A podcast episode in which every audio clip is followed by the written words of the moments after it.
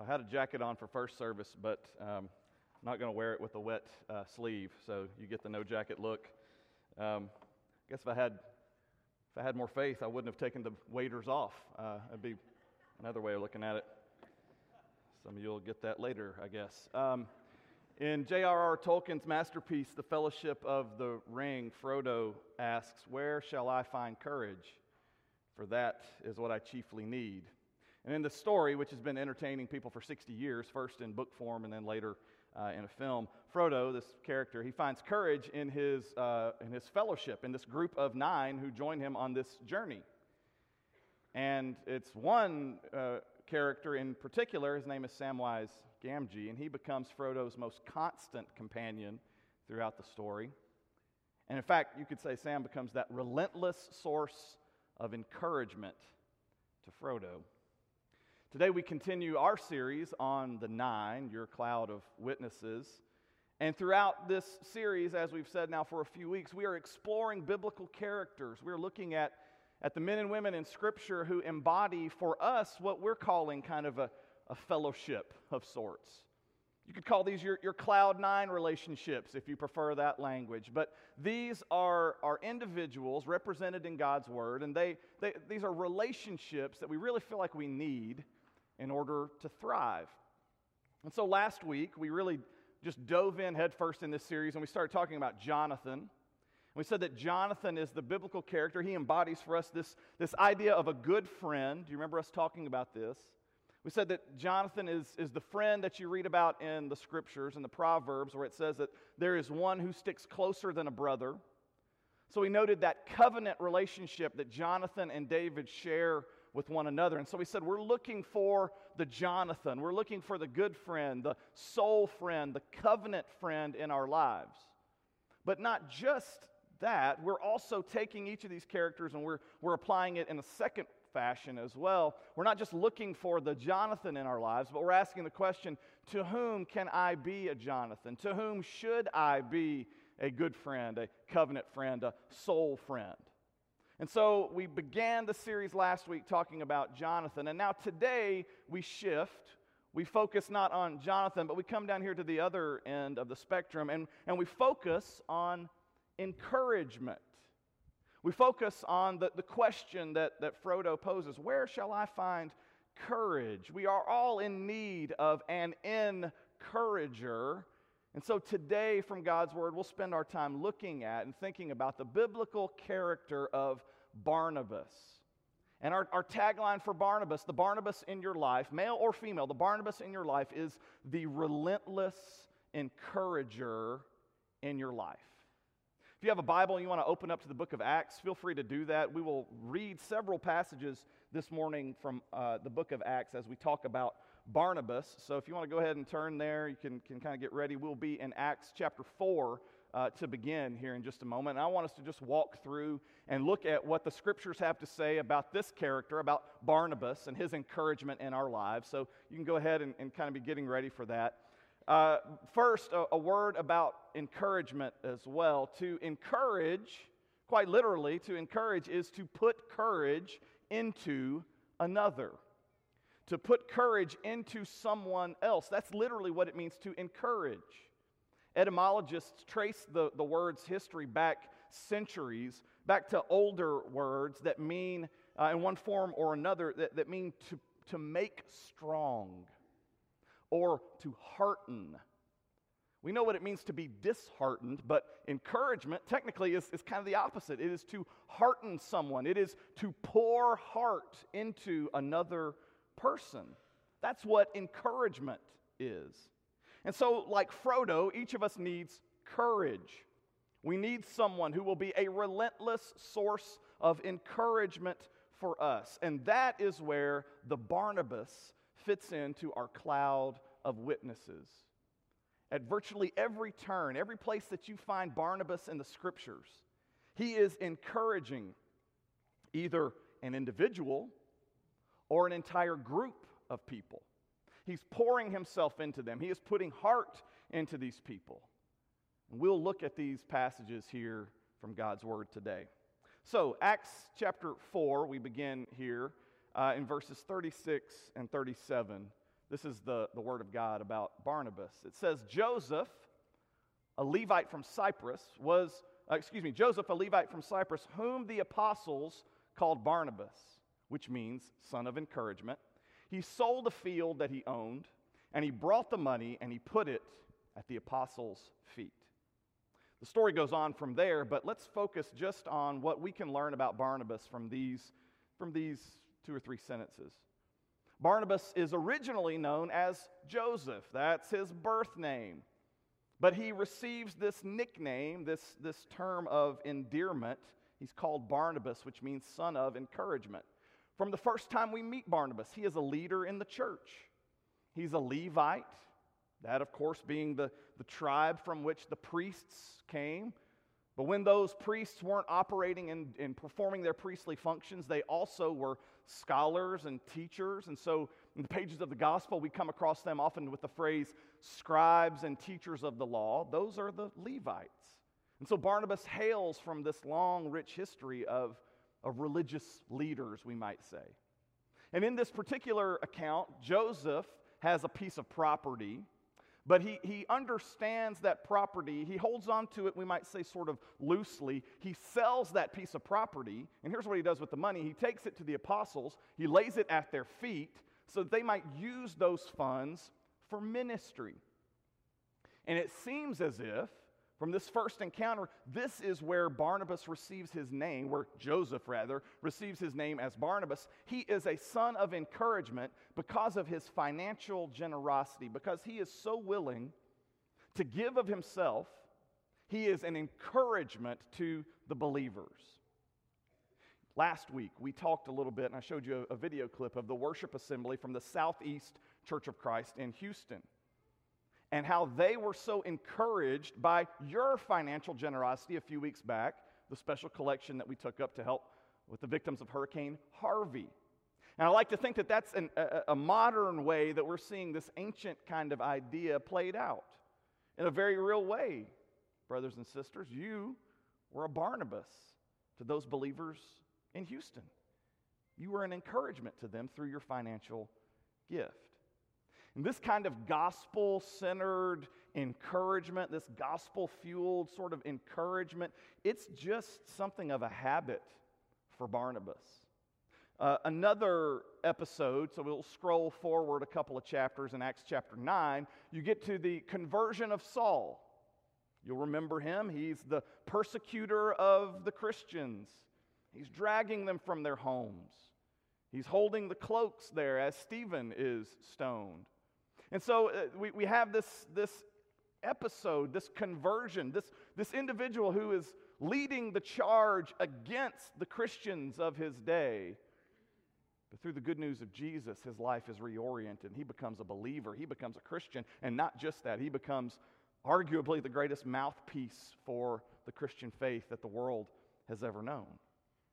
But understandably, whenever that happens, the early church kind of says, I'm not sure about that. the early believers were thinking, okay, I'm just a little skeptical here. You mean to tell me that the one who was persecuting the Christian faith has now crossed over and he's become one of us and he wants to come into our assemblies and he wants to worship with us and he wants to preach to us? Would, would you have a problem with that? At least until you knew Paul. You know, right now he's not Paul. He's just that guy that used to kill Christians. In Acts chapter 9, we come across this encounter, this episode, where the early church is kind of crossing her arms and saying, I don't know about this guy. And you know what? They get a pass from me for that. Because if you and I had brothers and sisters in Christ who died at the hands of Paul, we might be a little skeptical too. If the very person who took their lives were to walk into our assemblies.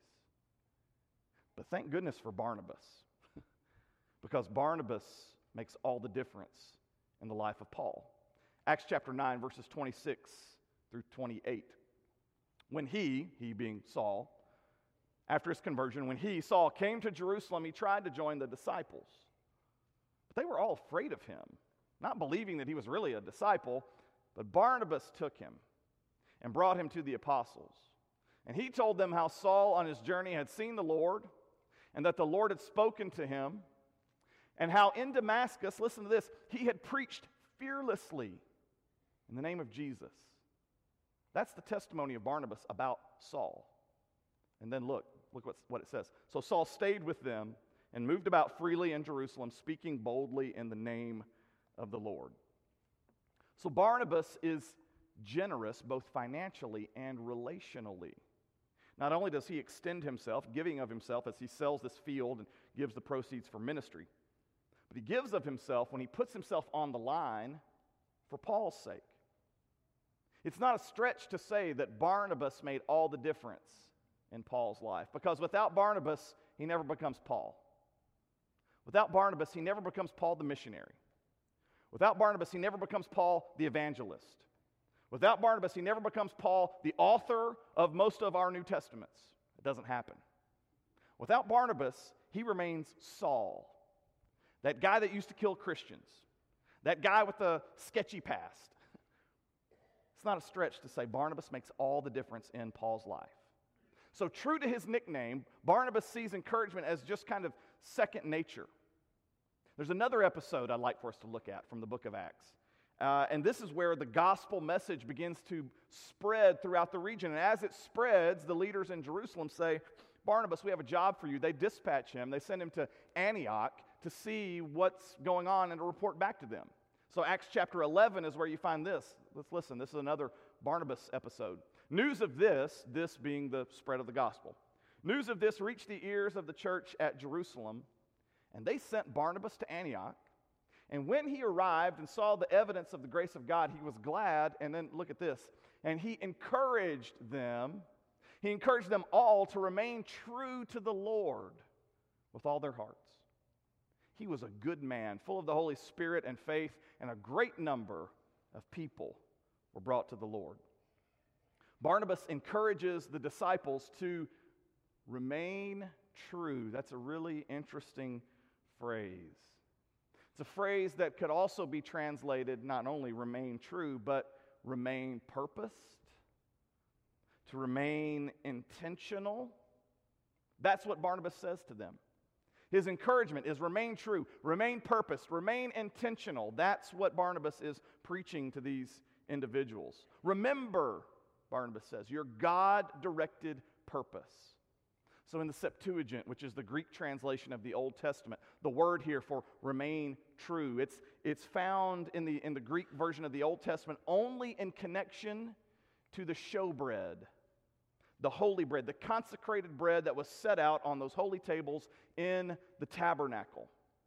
And the idea that I think what, what Luke is trying to do, he's using that word and he's weaving that together. And I think what he's trying to say is that Barnabas is preaching and teaching these people, and he's saying to them, Don't forget that you too were set apart for the purposes of God. Remain true. Remember your God ordained purpose.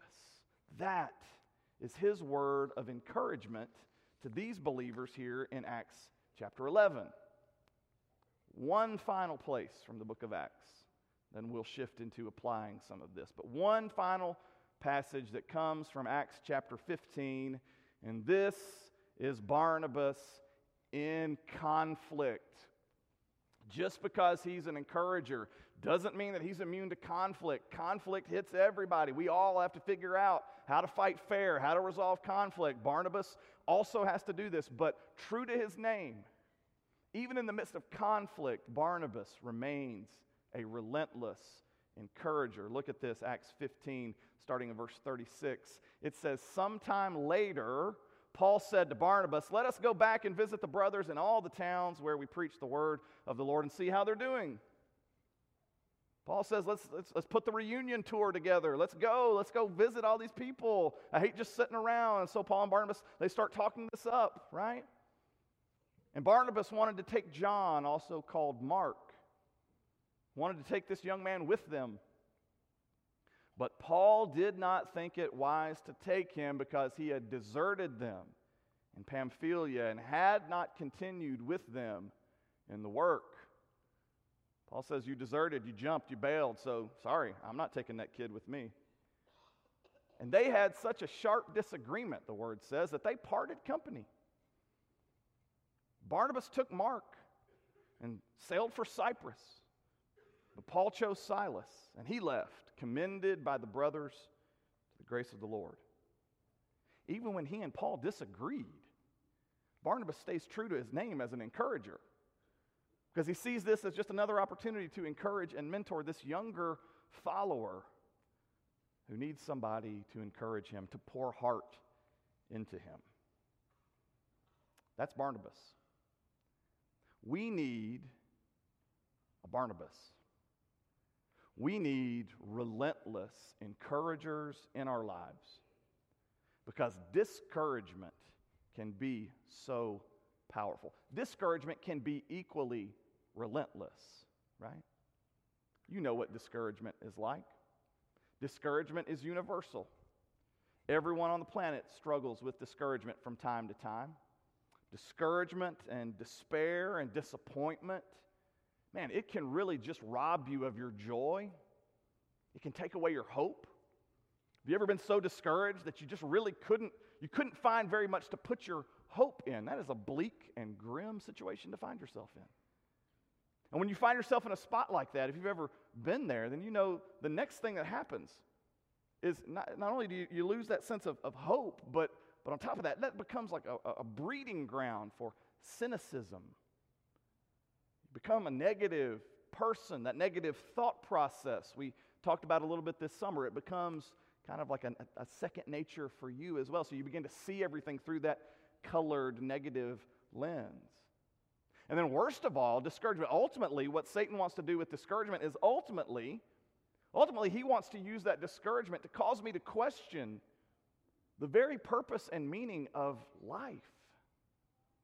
So, discouragement can be powerful. One author says discouragement makes the hard path much harder, and it makes the heavy load much heavier. And that's true. Life is hard enough on its own, isn't it? When you're burdened by discouragement, can almost become unbearable. And I think that is one of the reasons that God is so insistent in, in the Bible, why, he, why He's so insistent in His Word, that His people should be a people of constant encouragement, relentless encouragement. That is what God has to say to us in, in the Bible. You know, in our English translations, the word encourage is found in the book of Acts. Listen to this. The word encourage is found in the book of Acts more than any other place in the Bible. Isn't that interesting? The book of Acts, which is the book about the church, it's about the, the, the, church's origins, it's about the nature of what happens when we come together. It is the story, it is the history of what's going on, what we're still doing even today. Isn't it telling that in that place, in that chronicle of what church life is all about, so much of what we aspire to be is found there. That in that place, God uses the word encourage more than any other place in the Bible. It's as if He's telegraphing this to us and saying, You want to know what the church is like? Let me paint a picture of relentless encouragement for you. That's who we are as God's people. And that's what leads God to say in 1 Thessalonians, therefore, encourage one another and build each other up. The Apostle Paul gives us a, another way of defining encouragement. It's not just encourage, but it is also building one another up. When you pour heart into someone else, you're building them up. When you come alongside them, you're building them up. When you offer that encouraging word to someone else, you are building them up. And, and the word says that should be sort of intrinsic to what we do when we come together.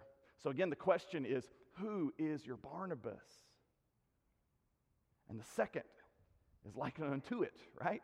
To whom are you called to be a Barnabas? You could argue that we need encouragement all the time. I would argue you can't have enough Barnabases. We're not just talking about one individual. I mean, I'll, we'll take one, right? But, uh, you know, you could argue you, you could have 10, 20, 30 Barnabases. You could have so many people who are relentlessly encouraging you. But there are particular seasons in life when we need a Barnabas, maybe more than at other times. Can you think of some times in your life when you really need encouragement? Well, here are a few that come to mind for me. You need a Barnabas when the shadow of your past threatens to darken your future. That's what we read about here with Barnabas and Paul. Paul needed a relentless encourager because the shadow of his past was threatening to darken his future. So we're back to that, that moment when the believers are kind of sitting there cross armed and they're thinking, I'm not so sure about this Paul guy. And, and Barnabas steps up and he says, No, no, no, I vouch for him. I've heard him preach, I've spent time with him, he's the real deal. And they're thinking, He killed so and so. You know, this, do you remember who it is? And Barnabas says, Yeah, I know. Only God could change a life like that. You know, only Jesus could change a life like that. I'm telling you, it's faith affirming to spend time around this guy because he is honest about the way he used to drag Christians out of their homes and kill them. And now, by the grace of Jesus, he's become, of all things, ambassador for the gospel. Barnabas says he's the real deal. You see, when everybody else looks at Paul, all they can see is his past. But when Barnabas looks at Paul, he sees his potential. Everybody else, all they want to focus on is what Paul has in the closet, all, all the things he's done in his past. And Barnabas says, man, a little bit of encouragement, the grace of God, imagine what the Lord could do with a guy like Paul. And that's what your Barnabas does. Your Barnabas encourages you. Your Barnabas becomes this conduit of God's grace into your life, speaking those words of, of truth that you need to hear. Whenever Satan is trying to cast that long shadow, and Satan's trying to take your past and use it to cast a long shadow into your future. Your Barnabas is the one who speaks those words of life that allow you to walk into the glorious future that God has in store for you. That's what Barnabas does. I have a friend, he and I were talking the other day, and he was describing another friend, a mutual friend of ours. And what he said I thought was just so powerful and so, I just loved it. Talking about this other guy, he said, when you've done something really, really stupid, you want to look up and see that guy walking toward you. I thought, I get it. He went on to say, He's the kind of guy who will sit right next to you when you're curled up in the fetal position. And he won't judge you and he won't give you the kinds of advice that you really don't need to hear. He may not say a word, but he will sit there with you and he will love you through it. That's a Barnabas. That's the kind of person that we're talking about. A relentless source of encouragement when the dark shadow of your past threatens to overcome and, and, and block out your future. In those times, we need someone, we need a Barnabas in our corner saying, Your past need not define you.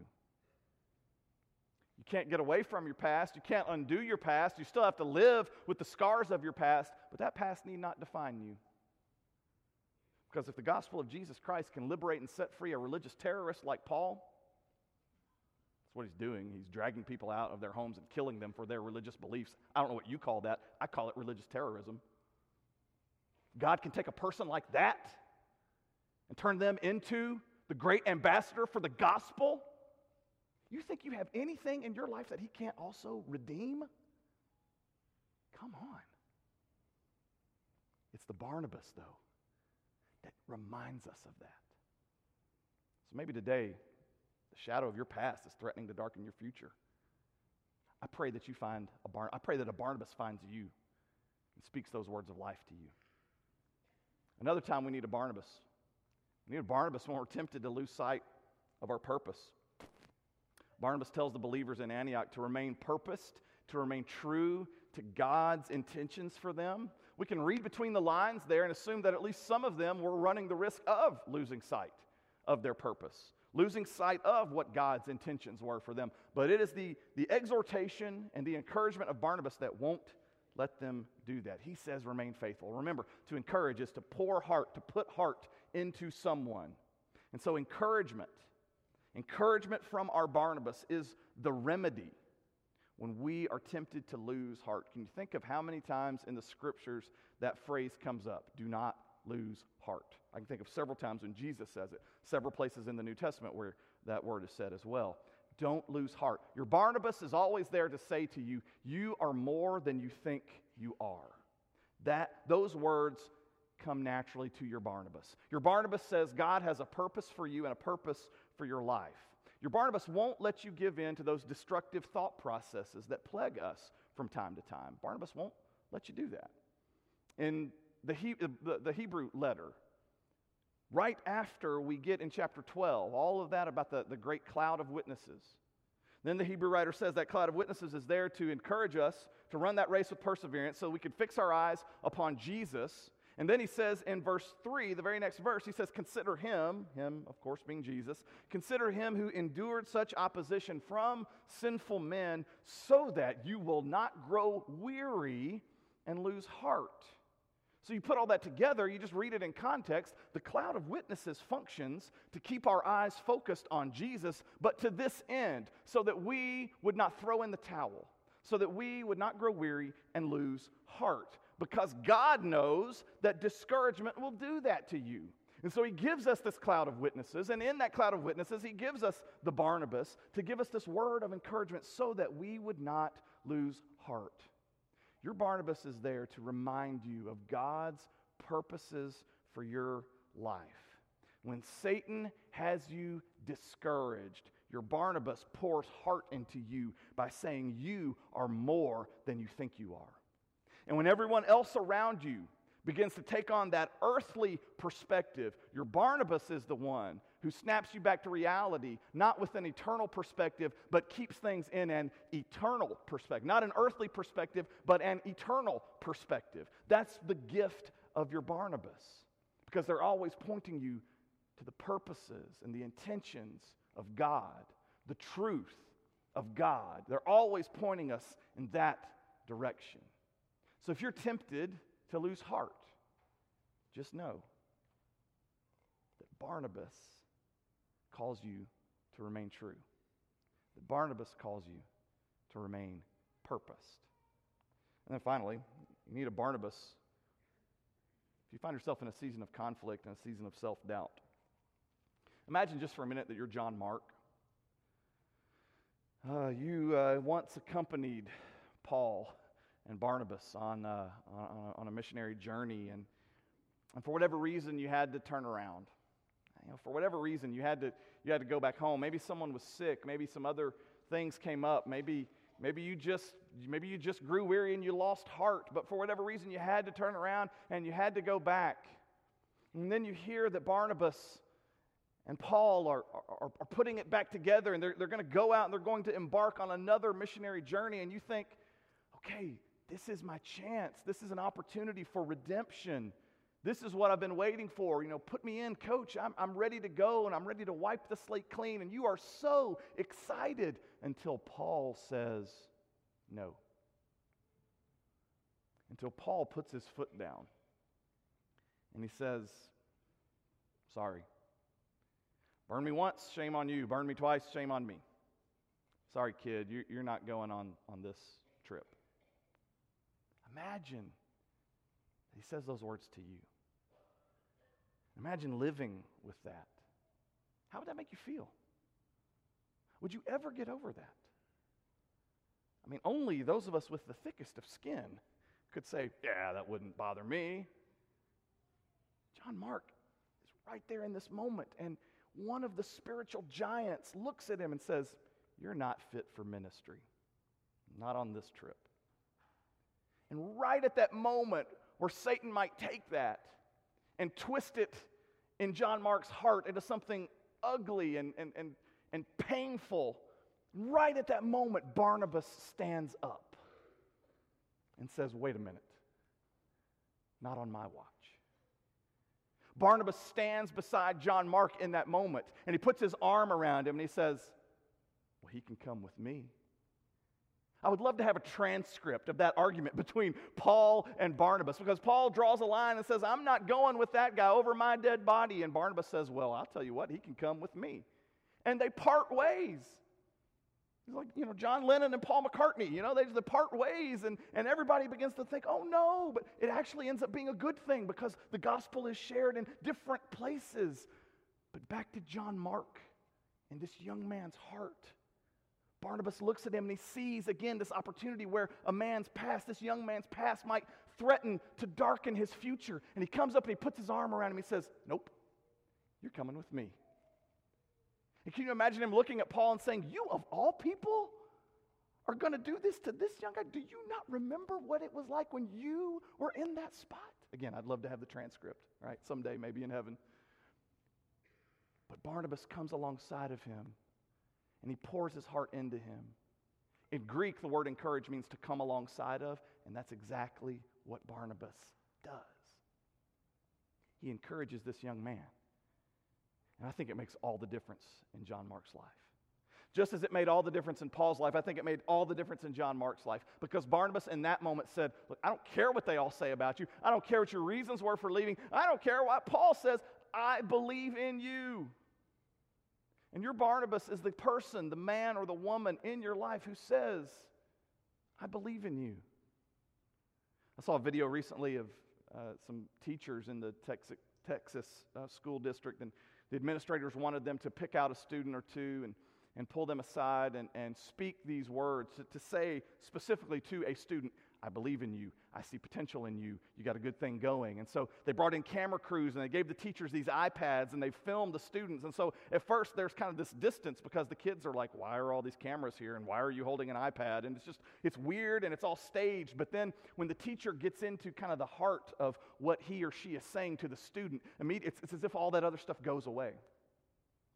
And they show these teachers of these little elementary students, and one by one, the teacher is kind of talking, and you see the video playing, and, and, and these little third grade students and first grade students are kind of sitting there, and the teacher opens up and says, I just see so much potential in you. You are one of the reasons I get out of bed in the morning because I love being able to encourage you and teach you. And that is one of the best things about my job. And, and I see a, such a future for you. And You see these little, these little ones, they just start crying. And they just start beaming from ear to ear. And then the teacher starts crying. And it's just a sweet, awesome moment with these young students who hear someone, an adult, say to them, I believe in you. But what I find really fascinating is then they bring in the high school teachers and some of the high school students who come in and they plop down, they got their arms crossed, and they're, they're kind of like, okay, what's the deal here? You know? they've reached that jaded age of 17, you know, where it's like they, they, they're so world weary and they're looking around like, okay, where, what's the angle here? I don't know, you know, why do you have cameras and what, you know, what's this all about? But even the ones with like the steel facade and the arms crossed, the teacher says, look, I know all this is weird. I got all these cameras and I'm holding an iPad and this is all staged, but you just need to know, I think you're awesome. They asked us to pick a kid. I picked you because I believe in you. And I think you're great. And I think your future is as bright as you want it to be. And, again, so, so, these are like 17 year olds, but still, it's the same sort of response. It takes a little longer, but eventually that steel kind of facade sort of melts. And then, you know, you got the big football jock, and he's crying because the coach picked him. And this girl's crying, her mascara's running because this biology teacher picked her. And it's all about those words I believe in you. That Barnabas speaks into your life as a source of encouragement. So, who is your Barnabas? And to whom has God called you to be a Barnabas? We'll wrap up in just a minute. We'll offer the invitation. We'll sing our invitation song and we'll close. But before we get to that, I want to ask you to do one thing with me here.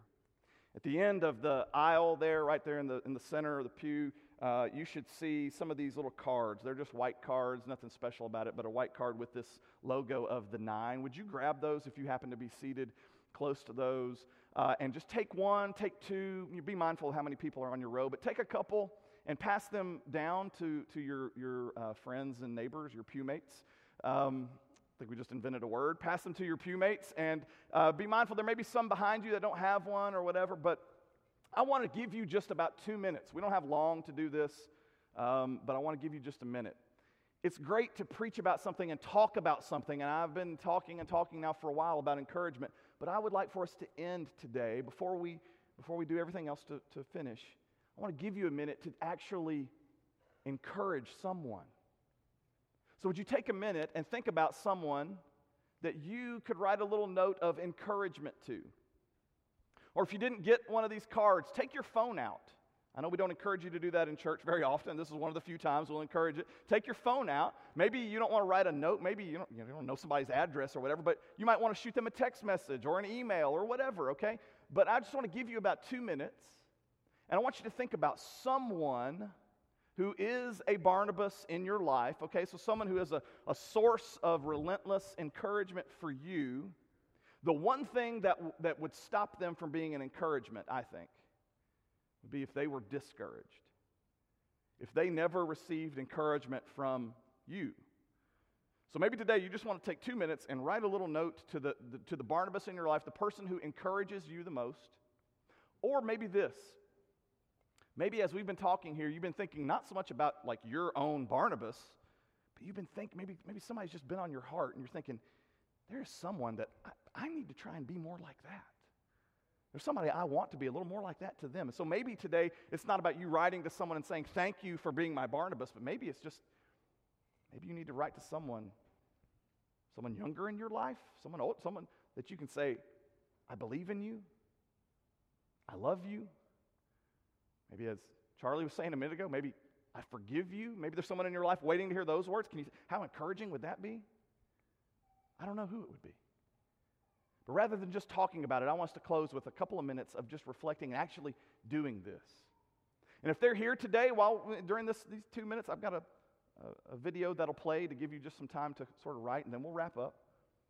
But would you, when you're done, would you go and would you hand deliver that to somebody? And even if even if they're here today, during the invitation song during first service, there were a couple of people crossing the aisles and handing notes to each other, and I just think that's really cool. We need to do that more often, you know? Whatever the case might be, let's take a minute or two and let's find a way to encourage someone else. Let's do that right now. Give us a heart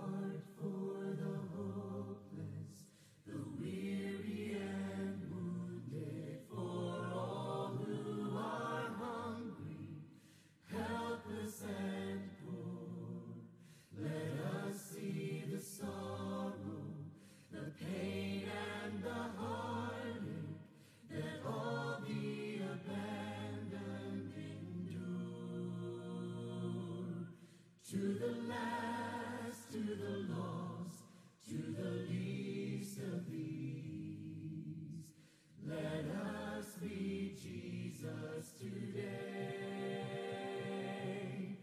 To the last, to the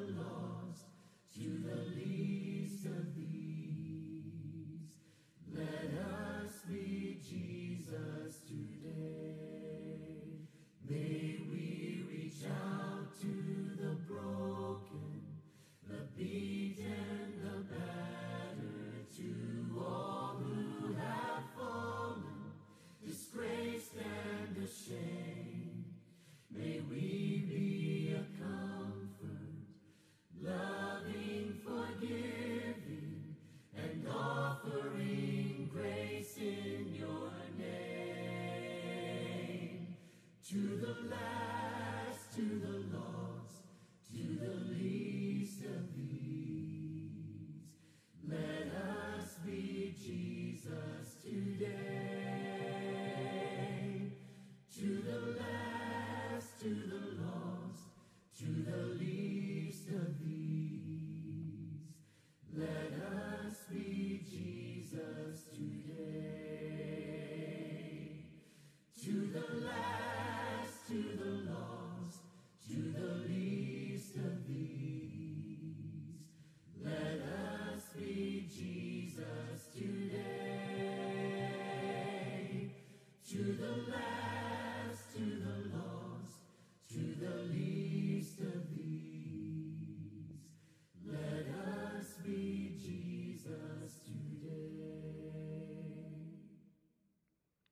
We all need encouragement in our lives. Discouragement can be so powerful.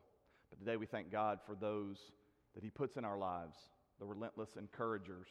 And I hope and pray that what we've just done in these two minutes, it's a small offering, it's a mustard seed, but my prayer is that God would use that to build us up, that we would be faithful to that word to encourage one another. Let's close with another word of encouragement. I have one word of encouragement for you.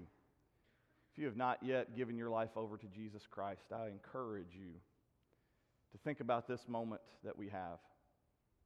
It was so moving to see Gracie give her life over to Jesus. And I would love for us to continue to share in those same kinds of experiences together as a church family today. So today, the invitation of Christ is extended to any who are subject to his call. Can respond in so many different ways, but a few of the ways that we always try to highlight around here. You'll see the shepherds of your church throughout this building. Some are down front here, and some are in the back, and some are in the balcony. And they make themselves available if you need to respond to them for prayer, for advice, just to be present. That's why they stand there week in and week out. But today also, Jesus Christ stands, and he stands ready to receive any who would respond in faith as Gracie has, any who would respond to receive the lordship of Jesus, the forgiveness, the salvation, the remission of sin that comes through such a confession. If you've not done that yet, I encourage you today.